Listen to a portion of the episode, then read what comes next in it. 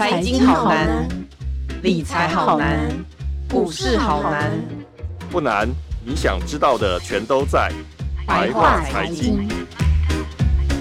欢迎收听由联合报直播的联合开炮。你现在所收听的是白话财经，我是有容。诶，日本的央行的总裁哦要换人了。那么今天呢，我们请来这个台经院景气预测中心主任孙明德孙主任来为大家解读一下这个换人之后日本会发生什么事情呢？还有这个日本的经济状况现在呃会是怎么样，以后会是怎么样，以及它对这个全球经济的影响。孙主任好。主持人好，各位听众大家好。是，呃，孙主任，我想这一个这个题目，至少对对我自己本人来说，它不是这么的一个呃。就是熟悉的一个题目，所以我们先请就是孙主任帮我们那个听众 A B C 一下，就是今年这个我们看到，其实呃货币的部分一定是民众最关心的，因为其实旅游啊什么大家也都会看一下这个汇率啊。那那亚洲的这个货币最近它在下跌了，尤其是日元这个贬值，那它这个状况是为什么会发生这样子？好，在去年我想大家都知道是美元最强。然后在去年十一月以后，嗯，因为美国的联准会也是美国的中央银行，因为我们今天要谈的都跟中央银行有关。美国的中央银行呢就宣布说，它的物价呃已经开始降到一个一个一个标准了，所以呢它可以开始呃升息的速度就不用那么快。所以它本来升息呢是升三码，后来到去年十二月变两码，然后今年变一码，就放你放你一码。所以我们看到整个呃美国的整个货币政策开始走向从。快速的紧缩，慢慢变成慢速的紧缩，所以刚开始的时候，它吸引了大量的资金，然后到美元，所以你看到去年很多的民众在存美元保保单，买美元的投资理财的商品，但是等到十一月以后，大家发现哦，美元不太会涨了，美国的利率呢，大概到百分之五就不会再再上去了，所以这个时候大家对美元的兴趣吸引力就没有这么强，那资金就转回到亚洲，因为在今年中国解封了。中国大陆现在经济解封，经济开始有些反弹。那日本呢，也在去年十二月，他们的黑田总裁也把他们的货币政策做了一点微调。所以大家觉得今年应该要是亚洲货币，尤其是人民币跟日元升值的开始。所以从去年的十一、十二月，一直到今年的二月初，整个的亚洲货币都开始急升，升的速度非常快。那个时候新台币本来还有最低的时候到三十二。然后一路就开始回升，那甚至有到二十九块多的这个价位，所以你会发现这两年的货币，呃，那个那个涨跟跌的速度非常非常的快，像日元去年还贬到了一百五十，所以今年的整个货币政，呃，整个的亚洲的货币，呃，先升后贬，都跟美国联准会这个政策有关系，因为大家现在已经预期了，美国联准会嘛，再再升你的天花板了不起就是五趴多，所以呢，大家觉得那。接下来大家应该是亚洲货币强，就没有想到呢。现在联准会因为他们最近公布的这些新的数字，呃，代表联储会可能升息的幅度还会更大，升息的时间还要更久。我们看到它公布一月的物价上涨率跟十二月没有差多少，那也许二月公布的数字也不会差太多，所以大家会担心联储会升息的幅度、速度都还会持续下去，所以让亚洲货币又重新。那开始资金外流，所以看到最近的日元又开始贬值，日韩元贬的最多，再来人民币跟台币是躲在后面，所以今年我们看到这整个货币的升贬趋势，跟美国的央行它的态度，还有那个态度的转变，货币政策的转变非常有关系。嗯哼嗯哼，那其实日本自己本身，它也一直都有持续的在做货币政策，就是呃货币宽松的部分，我记得应该是从。就是安倍晋三的以前，他应该是十年前嘛，对不对？然后他他开始执行这个货币宽松，那个时候他其实是很大力的在做这个经济措施。他总共那时候是三支箭，对吧？是，对。那这个部分他，他嗯，对日币的嗯日元的这个呃的情况，到底是整体上这十年来到底发生了什么事情？嗯，好，安倍在二零一三年，哦，那个时候民众非常的支持他，投票率也高，然后支持率也高，所以安倍顺利的当选了。然后他上任以后呢，第一个他三支箭大家也都知道，他货币宽松政策是他重要的一个政策之一。另外一个就是积极的财政，宽松的货币。第三个是要进行一些改革，大概基本上就是你把经济学课本上的货币政策、财政政策。产业政策这些都被搬出来，大概就是把课本的东西给搬出来。那那个时候呢，安倍要遇到的就是央行，当时的央行总裁并不叫黑田东彦，当时叫白川方明。所以你看到日本的央行总裁一个白啊，一个黑。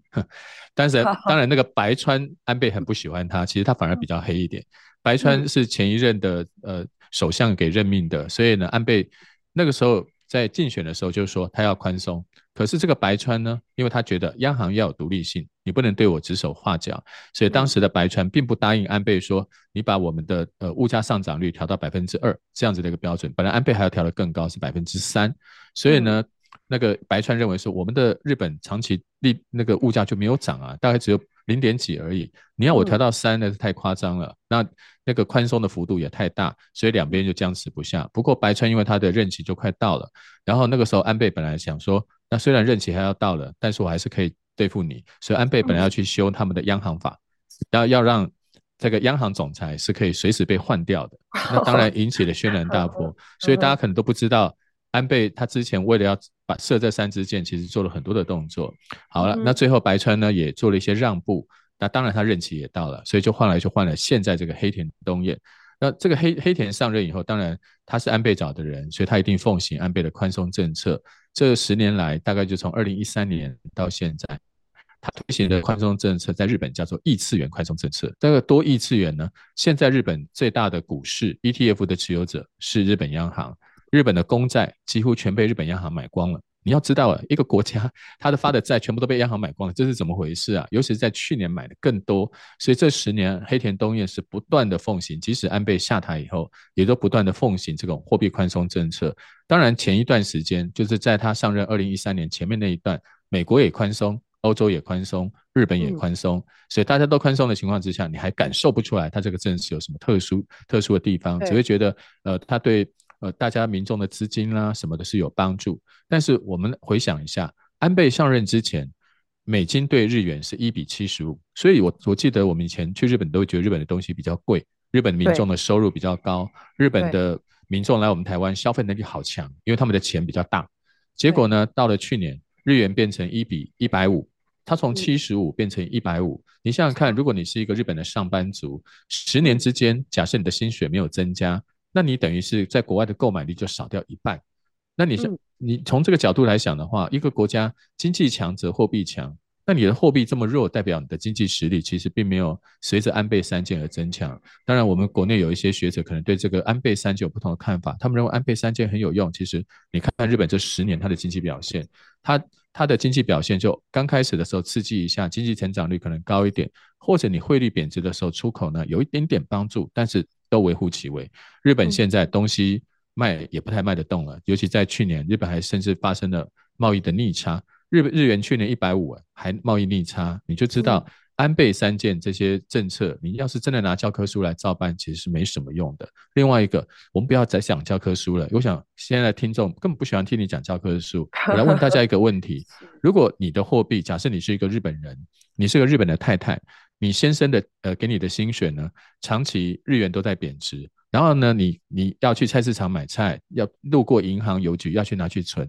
发现银行那上面写的都是零利率，呃，一个月也是零利率，一年也是零利率，三年也是零利率，存钱没利息，那那个钱还一直贬。你以前呢，你出国到台湾去玩呢，你还可以买一些台湾的伴手礼回来送人家，现在你到台湾你买不下手了，因为台湾的东西变贵，才不是变贵了，是你的货币变。变贬值了，所以我们刚刚从民众的想法，我们再来想想看，那这个日本太太会做什么事呢？她会把她的钱，她不要放日元，她除了生活要用的钱，她会拿来用日元，她其他的就会拿去投资，投资美元保单，投资外币，投资美元、澳币，然后纽币，这些货币都是日本过去这些年民众大幅投资的，所以不止日本的民众会这样做，日本的工商业、日本的投资界也全部都在这样做。所以日本的资金因为长期的低利率还有低汇率，大举的外流。当一个国家他辛辛苦苦做工做事赚的钱都不留在国内，不留在国内投资，不留在国内做一些生产经营活动，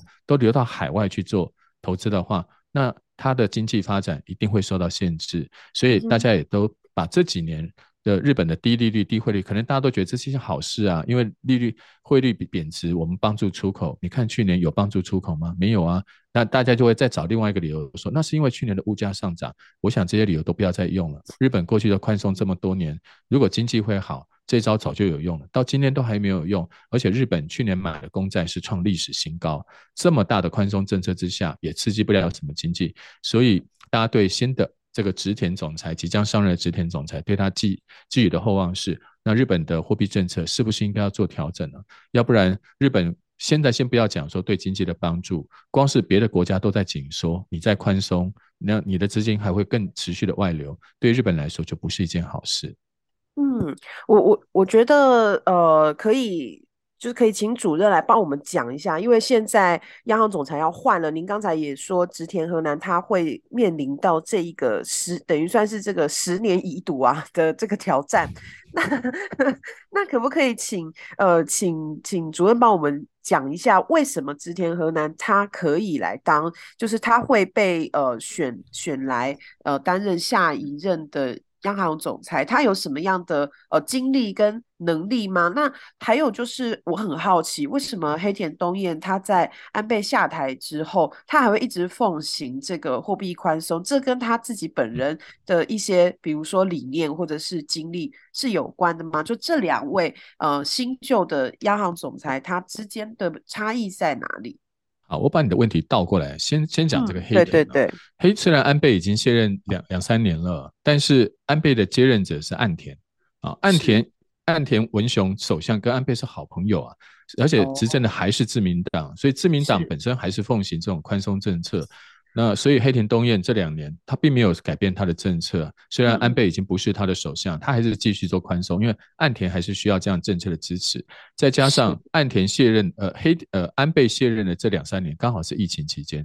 你新冠疫情期间你当然要继续宽松了，各国都宽松，你能不宽松吗？所以黑田他的政策倒没有因为安倍的卸任，然后换了一个别的首相而做改变，他还是继续。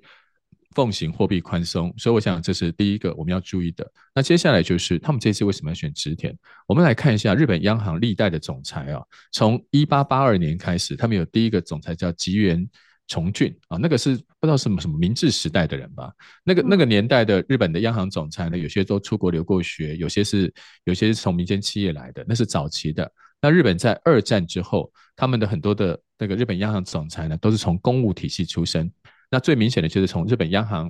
内部开始往上啊，比如说他们都在央行日本央行内部工作了二三十年、三四十年，然后最后就当到日本央行总裁。那公务员的特色，我们大家就知道嘛，第一个是守法，第二个是要听话。那你如果不守法听话，你大概也当不到这个位置。就是日本是这么这么注重这种这种文化的地方，所以这些总裁呢，过去呢，大概他们的做法就是很机械式的啊，反正就是看到物价上涨，我们就应该要升息；看到物价下跌，我们就应该要降息。哎，大家想说，主任你讲的不是央行总裁，而是我们应该要做的事，不是不是。我们如果只看到。呃，物价涨了，我就该升息。然后我再把前面那段再告诉你，那什么情况物价会会涨呢？因为最近经济情呃经济情况比较好，需求比较热，所以物价会上涨。接下来我们就要升息。如果最近的经济情况不好，像去年下半年到今年，我们台湾的经济情况不是很好，那这个时候呢，物价可能涨不起来。那我们这个时候呢，应该要降息。这个是过去大家的想法。简单的就意思就是说我踩到钉子，然后我受伤了。所以我就会觉得痛，那我就应该要去拔掉钉子，然后去去去擦药，这个叫做机械式反应。各位主任，你为什么会用这种奇怪的例子呢？我们现在看到他选这个植田，他就是不要让你每次踩到钉子。我们的央行难道只是一个医护医护人员吗？看到人家踩到钉子，然后呢就帮他把这个钉子拿掉，开始叫痛，然后帮他擦药？不是的，央行应该要先看到哪里有钉子，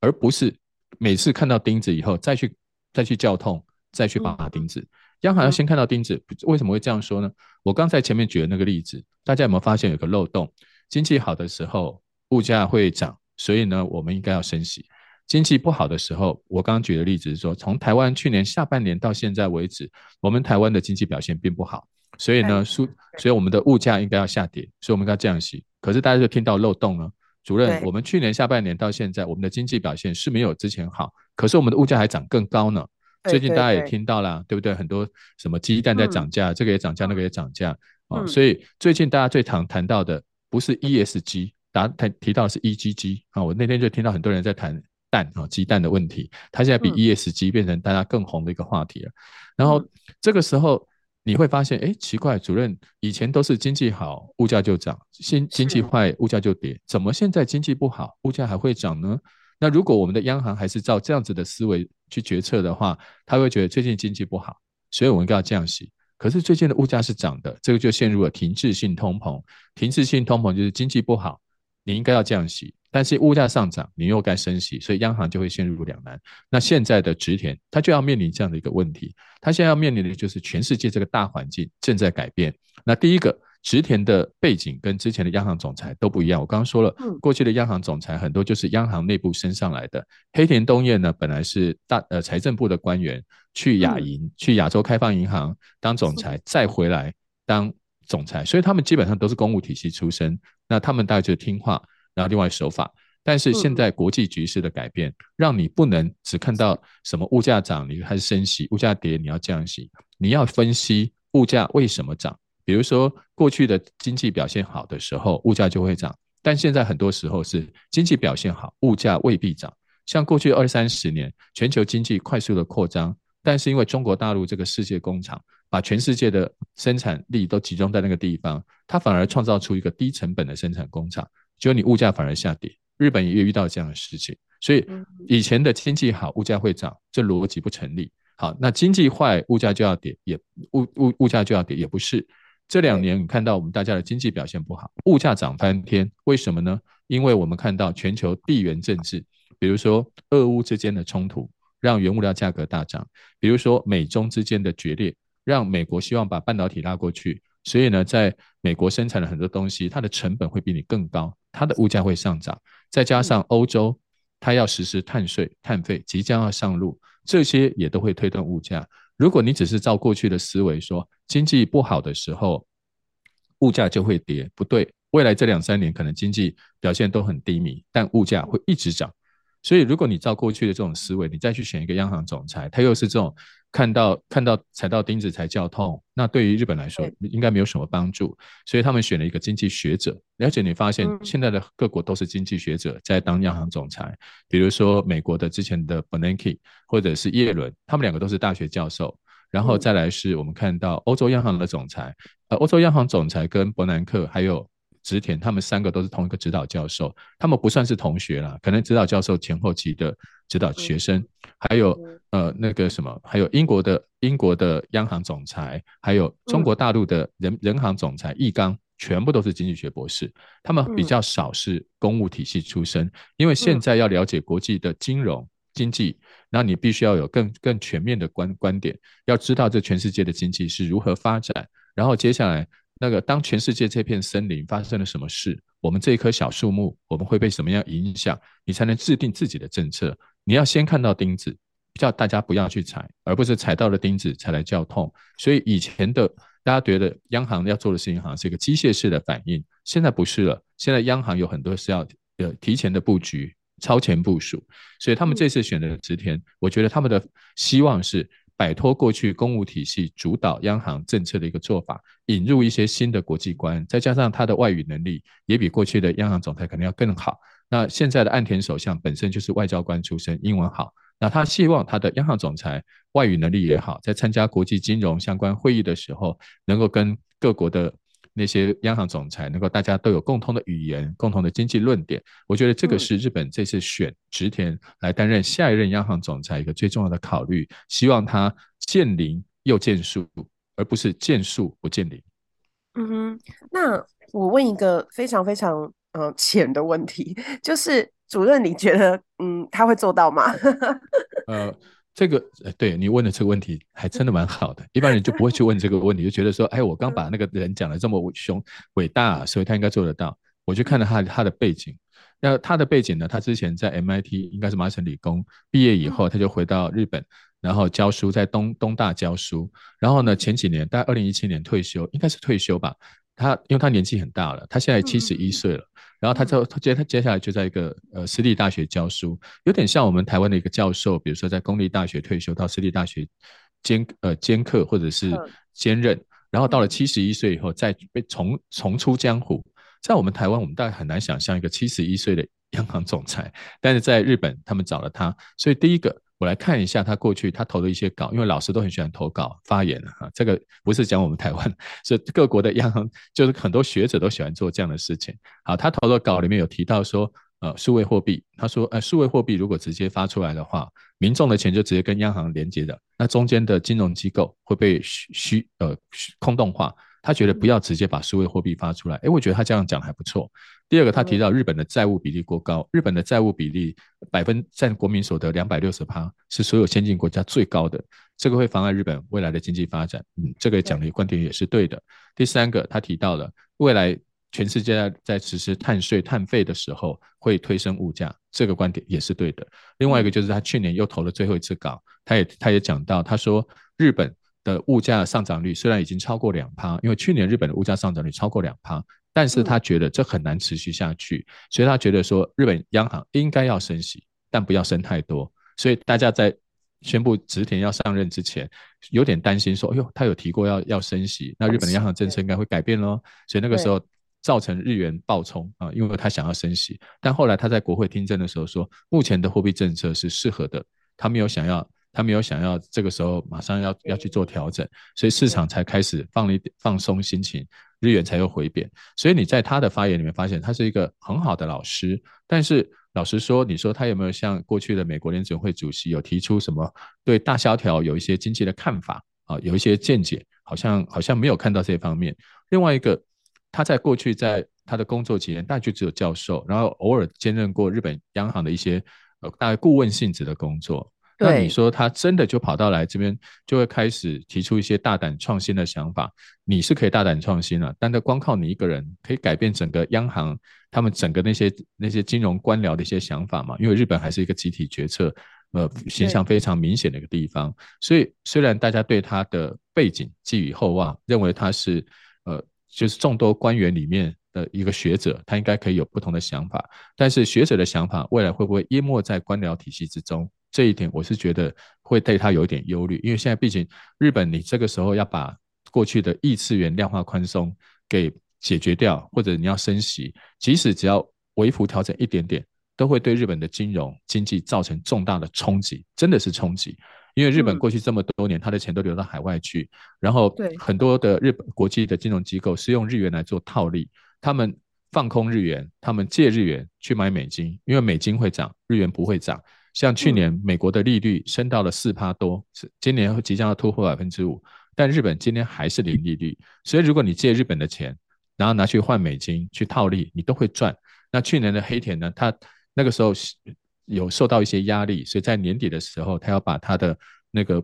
呃十年债的公债值利率的购买区间从零点二五升到零点五，简单的说就是让市场不要那么宽松，略微紧一点。那个时候就引发了市场轩然大波，让日元重让让日元急升，然后让日本股市甚至影响到台股。那这一次的日本央行总裁他才刚上任，也许在他前面两三两三个月他不会做什么，但现在很多国际预测机构都认为他下半年会去调整这个货币宽松政策。他一旦调整，嗯、你要知道，我们要知道他调整可不是一个简单的，我们讲简单想想，好像只是利率要不要升一点点。你要知道是国际。日本就流出去的这些钱，套利的钱全部都要回流日本，那会造成多大的冲击啊？十年出去的钱一次要回来，那到时候因为日日本的汇率会升值，日本的利率会上调，所以过去如果你是借钱，你是放空，你的成本都会提高，而且还不知道提高多少。大家为了担心，就把资金往回流，这个会造成第一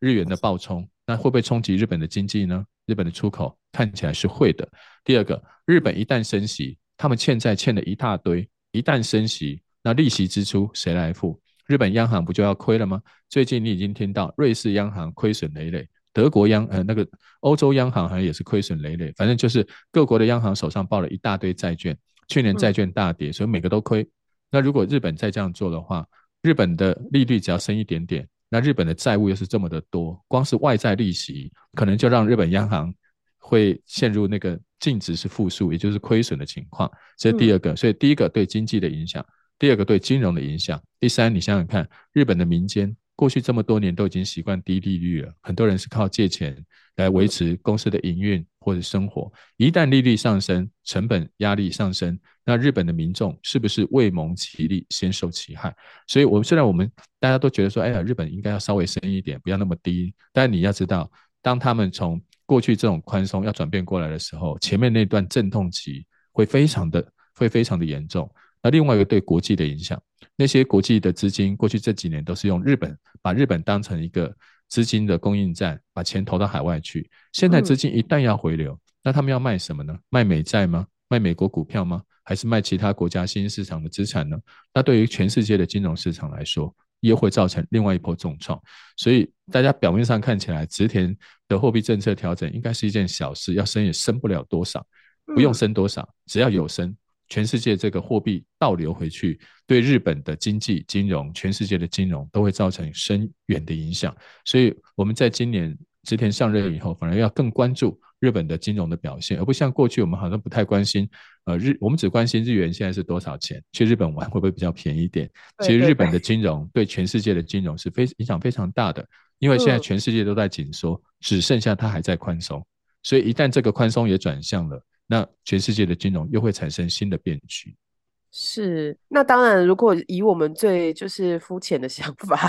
还是要看日币到底是不是会持续的在低点这样子。但是，呃，就像老师您刚才讲的，因为日本它十年来就是这样累积，也发现了它也是有问题的。那如果说现在升息一点点就会造成这么多的阵痛的话，那您您觉得他怎么解啊？如果那那他要继续先继续这样下去，然后然后过一段时间，可能 maybe 全球的经济都又又到了一个新的一个状况，这样子才会是比较好的嘛？会比较？我觉得先观察几个点啊，先不要等到下半年啊，他四月份上任嘛，下半年对，对对，你先看一下日本最近的春斗，日本最近会进行一些劳资的谈判，然后。大家日本的央行其实过去不断的宽松，就是希望这些企业能够加薪。所以在之前的日本的白川方明，甚至更早的福井俊彦这几位日本的央行总裁都提过，尤其是白川，他曾经来来来台过，他是一种教授的身份到台湾来来演讲。那时候他有特别提到了日本的企业啊，长期就是他们就是不希望呃，他们就是觉得成本经营上要尽量的谨慎小心，所以他们对于这种加薪的事情呢、啊，就是。感觉起来就不是那么大方，不像欧美那么大方啊，去去加那薪，会用高薪，因为他们是终身雇佣制。既然你被我终身雇佣了，那我干嘛要给你那么高的薪水？我们就循序渐进嘛，该多少就是多少。嗯，所以大家也可以去看一下这一期的《东洋经济》啊，那个是一本日本的刊物，它这一期有把日本各行各业的那些薪水，大概四五十岁的薪水啊，都帮你列出来。我看了以后，我就觉得，诶，日本的薪水其实没有我们想象的这么高，但是那是用现在的汇率来看。如果用十十年前的汇率来看，应该是很高的。他就我就看到他们日本很多的呃四五十岁的上班族，达到假设当到中高阶主管的话，一年大概有个八百一千万日元。八百一千万日元，如果你用现在来看，哇，那才台币两三百万，好像也还好。但是如果用十年前的汇率来看，它是台币五百万，是十年前的台币五百万，那当然很高。所以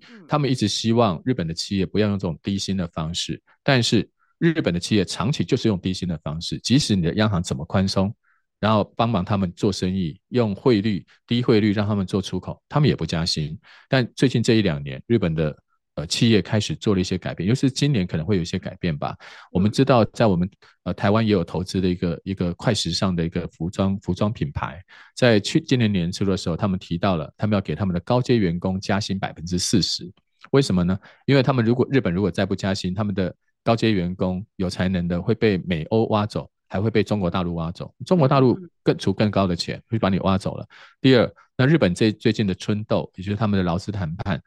为他们的很多企业也都宣示了，今年起码加薪百分之五以上。因为日本的物价涨太多了嘛，你再不加薪，民众也活不下去。那对于员工来说也不是一件好事，所以如果这些企业能够加薪啊，然后日本的央行呢就会觉得，哎，自己的政策新任务好像已经达到了，大家有加薪了，这个时候我们的货币政策应该要进行一些微调，所以大家先注意一下日本最近有没有加薪，我觉得这一点对日本呃政治政界或者是呃呃央行来说都是一个重要的指标。接下来我们再来看，因为黑田呃不就是那个植田上任以后，还需要一段适应期，他需要一段适应期。另外一个就是今年上下半年可能国际经济的局势也不太一样，上半年呢可能就只有中国解封，那对于经济的刺激比较明显。到了下半年，中国解封的那些爆发效应会慢慢的淡化掉，那中国大陆要推财政刺激。然后美欧的经济表现呢，也会慢慢的复苏，因为美国、欧洲的经济表现，像欧洲去年是遇到能源危机，那最近能源危机也缓和了，天然气价格现在是创下了大概是一年多以来的新低，所以欧洲也有些钱可以花了，所以下半年当国际局势慢慢出现缓和的时候，它也不需要这么紧这么宽松自己的货币，那个时候呢，可能就会有一些紧缩的动作，所以我们要关注的日本的几个观察点。第一个就是这呃四月份的植田上任以后，他们的春斗是不是有加薪，一股加薪潮涌来？第二个，国际经济局势是不是在今年下半年出现缓和？如果有这些因素都在的话，植田在下半年改变调整货币政策就有机会。他调整会不会一下就升级？我觉得也不一定，他可能先把量化宽松给收掉。这一点我要特别提醒各位，跟大家分享的就是，我们知道美国现在的。那个货币政策调整，它其实是有两个部分，第一个叫升息，第二个叫做量化紧缩。就他把前几年购买的这些公债到期以后就不再买了，他其实有两件事情在做。所以我记得我在去年的呃，在去年的节目里面有特别提到了，升息是啤酒，缩表是缩表是烧酒，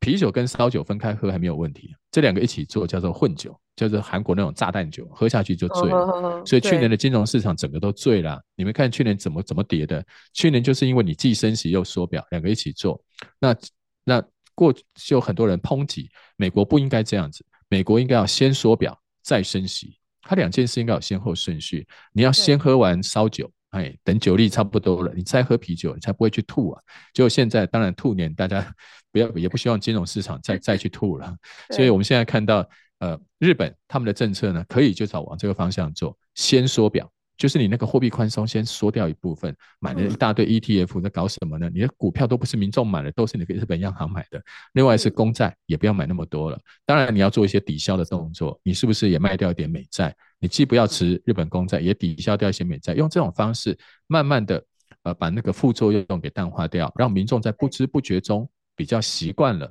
货币有一些紧缩，接下来再来讨论升息，升息可以在后面再来做，但起码你现在不要再买那么多公债，你这样一直买下去，货币宽松永无止境。所以日本央行的政策调整，我觉得可能会先从 QT，也就是量化紧缩开始做，接下来再来谈到升息。如果是可以这样循序渐进的话，那对于我们刚刚讲那种金融的波动、经济的波动。它的影响可能就会淡化掉，当然不会没有，只是淡化掉一些，但至少不会像说，哎，我们现在先来宣布个升息吧。你一宣布升息，看看那整个日本央就民众过去十年全部在低利率的环境之下，现在要变成利率逐步调高，而且加上未来的预期，他们会陷入新的一种一轮金融波动。我想这个就不是一件好事，所以我们植田他的接下来的动作要应该先从日本本身的加薪潮。再加上欧美的经济复苏、全球经济复苏、日本的出口回温，接下来才来讨论，它是要先量化紧缩，从宽松变紧缩，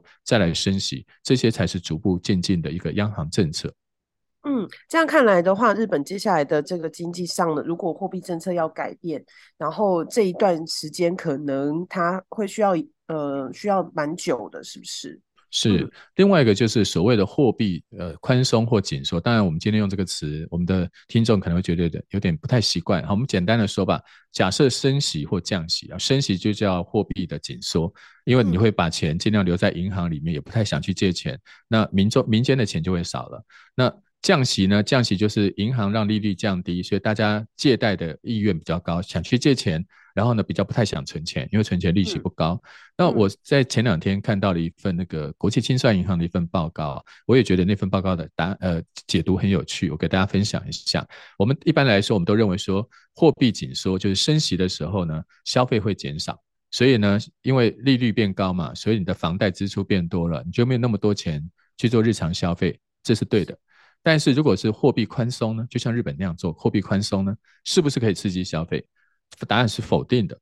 嗯，呃，国际清算银行用过去德国跟美国的例子来看的话，发现货币紧缩就是升息的时候，民众消费会减少，但相反的，如果你的货币是宽松的，你是降息的，民众消费不会因此而增加。所以各位以后在听完我们这一集，我想最后大家做个笔记：货币紧缩，呃，就是升息会缩减消费，但降息只会让你去买股票。降息，降息，大家不会因为这样去多买几颗鸡蛋，因为你的生活大概就是固定就是这样的支出。降息嘛，你的贷款虽然减少了，但是会不会拿这些钱去做更多的消费？我觉得是未必啊，因为你的生活本来就已经固定这样子的消费模式了，所以你会把呃。就是央行现在省下这些钱，拿去投资股票，甚至开始考虑买房子，会做这样子。所以要记得，升息，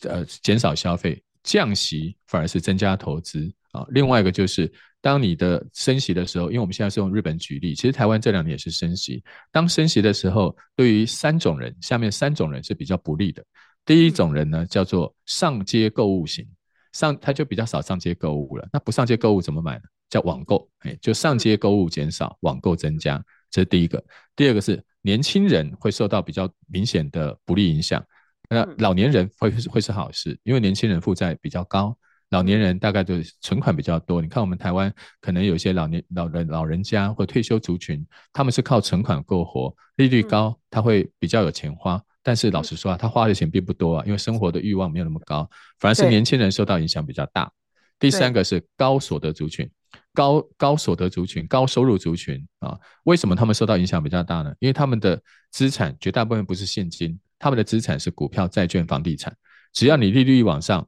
股票、债券、房地产就会跌，他们会受到比较大的影响。所以这一点也是我们过去比较没有听到的。所以，我们今天从日本央行的政策，我们再来讨论到哦，原来我们的货币政策紧缩或宽松。对于我们一般的民众，它的影响竟然是不一样的。如果你升息会减少消费，但降息是去买股票。另外是，当你升息的时候，我们上街购物可能会受到影响。另外是，年轻人的消费受到影响，高所得族群也会受影响，因为他们是资产为主。所以今天听完这样子，整个货币政策从日本，其实我们倒不是，我们只是借日本这个这个题目了，跟大家分享一下，说，哎，我们对呃央行他们到底在做什么事情？然后过去日本这段历史，他们曾经有白川有黑田这两个一白一黑，那怎么让日本的整个货币政策进行大转弯？第三个就是我们提到的安倍这三支箭，其实在货币政策上是不是这么这这么具有成效？其实现在我们十年后回头来看，其实它是功过都有，它未必对。那个整个的经济是全盘的好事。最后我们还分享了，当你的货币政策有宽有紧的时候，那对我们日常民众的生活有什么影响？我想最后这一段是最有趣的吧。没错，这个可以让我们理解一下，就我们平常可能不太。喜欢看这个话题，可能觉得啊，我看不懂啊，或是很枯燥。但是，呃，主任的解释会让我们知道，说原来这些东西都跟我们平常的日常生活的，比如说消费习惯或投资习惯都息息相关。像我们平常看到报章媒体，常常就是说我们的央行要降息增加消费。那我们这次看到这份报告以后，才发现原来降息不太会增加消费啊，降息会增加股市的动能跟资金。所以降息的时候，通常是股市大涨。嗯那你的消费会不会增加？那就很难说了。对，我们最有感的应该是买房子吧，像是、啊、像我现在要付房贷就觉得很辛苦。对啊，不过我们台湾的利率升的还比较少了，我们利率大概现在就是百分之二左右。嗯、那你像欧美，他们升到百分之五了，他们本来利率是零诶、欸，他们是从零升到五，我们台湾是从一点多升到接近百分之二，所以我们虽然也会感受到痛苦，但痛苦程度啊，你是跟美国不能比。所以我最近看到美国的那个成屋销售。它已经创下了大概四十年以来最差的表现，大概是衰退了百分之四十。对，因为你利率那么高嘛，所以现在买买买房子的人，不管是买来投资或买来自住人都会谨慎。而且美国人跟我们台湾的观念又不太一样，因为他们有房屋税，然后很多保那些是那个税跟费都比较贵，所以美国人比较不倾向说一定要买一栋房子，呃，活到老。他们可能既然房子这么贵，我就不要买，我就用租的。又搞不好，搞不好买不如租。像美国，因为他们的利率高涨，所以也会影响到整个的房屋市场。这个我想也是货币政策影响的另外一个一个范畴。非常感谢孙主任今天对于这个日本这个不管是货币政策跟未来对全球经济影响的这个精彩分享。如果想要读到更多有关于国际经济的精彩报道，也希望可以大家可以上网搜寻联合报数位版 VIP 打 UDN 打 com。那我们下周白话财经见喽！谢谢孙主任，谢谢，拜拜。拜拜。更多精彩的报道，请搜寻 VIP 大 UDN 打 com 联合报数位版，邀请您订阅支持。